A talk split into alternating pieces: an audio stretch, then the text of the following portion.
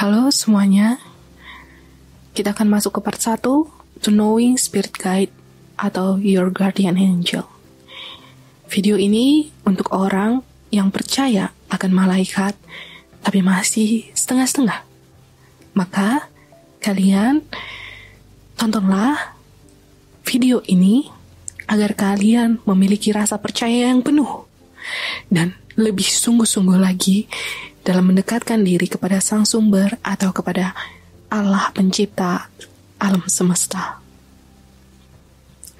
Jika kalian adalah orang yang selama ini sering bertanya-tanya tentang apa yang seharusnya aku lakukan, atau sudah benarkah jalan yang kuambil, atau banyak pertanyaan, baik keputusan jangka pendek maupun jangka panjang, yang akan mempengaruhi masa depan kalian, silakan tonton video ini dan simak tentang video spiritual guidance ini sampai habis.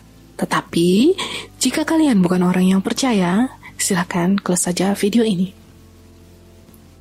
Oke, kita akan masuk ke part sesi yang pertama. Kalian harus tahu apa itu spiritual guidance atau malaikat pelindung. Oke, Pertama sekali, spiritual guide ini tidak mengenal agama. Jadi, ini adalah hal yang benar-benar personal yang sudah diajarkan oleh Tuhan atau Allah Bapa kepada manusia jauh sebelum adanya agama. Jadi, bahkan jika kalian yang mendengar ini tidak memiliki agama sekalipun, kalian tetap bisa connect atau terkoneksi dengan guardian angel kalian. Jadi, itu adalah poin penting yang pertama.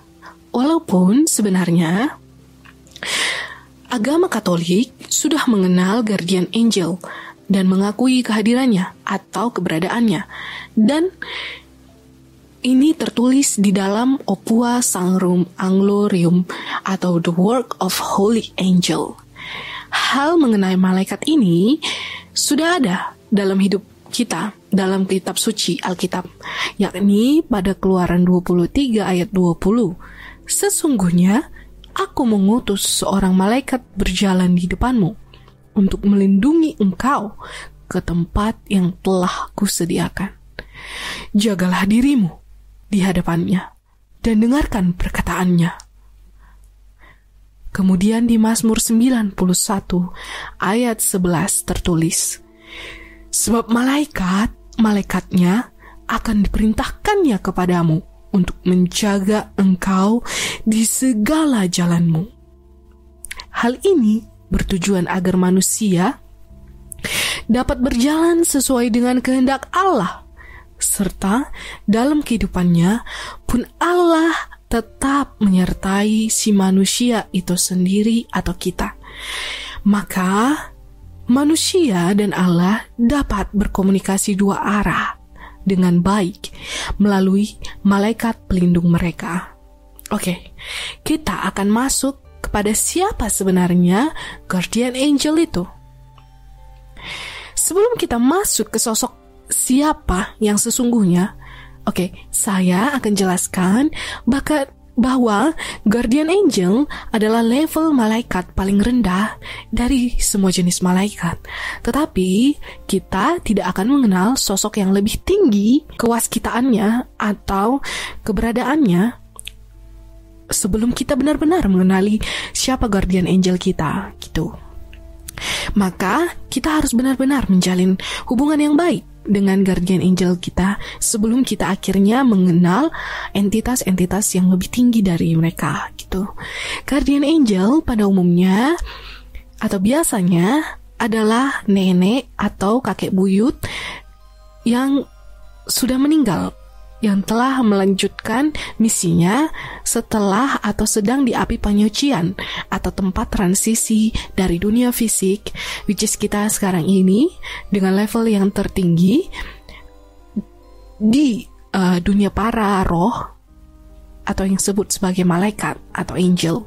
Nah, menurut Christian angelology atau ilmu tentang malaikat dalam dunia Kristen, Para malaikat ini punya hierarki atau tingkatan-tingkatan. Jadi, tingkat yang pertama adalah malaikat dari golongan serubim, serapim, dan trons. Jadi konon serapim adalah golongan yang paling dekat dengan Tuhan. Dan tugas utama ketiga golongan ini adalah sebagai pelayan utama dari Tuhan. Kemudian ada tingkat yang kedua, dari golongan Dominios, Virtus, dan Power. Mereka adalah pemimpin panglima, dan pengawal dunia astral. Dan yang ketiga adalah malaikat dari golongan principalities, archangel, dan angel. Golongan ini adalah yang paling dekat dengan makhluk hidup. Mereka lah yang menjaga kehidupan dan menyampaikan pesan-pesan dari sang sumber atau Allah itu sendiri. Guardian angel adalah bagian dari angel atau tingkatan yang ketiga mereka dari hierarki yang ketiga ini yang ditugaskan untuk menjaga semua makhluk hidup, termasuk menjaga dan mengawal kehidupan kita, manusia. Uh, maafkan saya jika saya tidak tahu sebutan apa yang sepadan untuk mereka dalam agama dan kepercayaan uh, yang lain tuh. Karena di video-video yang ini dan selanjutnya saya akan menyampaikan berdasarkan pendekatan agama Kristen atau Katolik karena itulah agama yang dekat dengan saya. Lalu, mengapa kita perlu menjalin koneksi dengan guardian guardian angels kita? Oke, jawabannya karena kita sering tidak jujur dengan diri sendiri dan guardian angel kita akan menolong kita atau kalian atau kita semua dengan lebih objektif dan sesuai dengan apa sebenarnya kita rasakan, kita butuhkan, dan apa yang terbaik bagi kita. Lalu, kenapa sebenarnya kalian butuh kehadiran mereka? Karena kita sering tidak percaya diri, kita sering kita sering mencari-cari pengakuan, pengakuan dari orang lain, pengakuan dari orang yang bahkan kita tidak kenal, sehingga kita sering tidak jujur kepada diri sendiri, yang akhirnya kita salah dalam mengambil keputusan dalam hidup kita.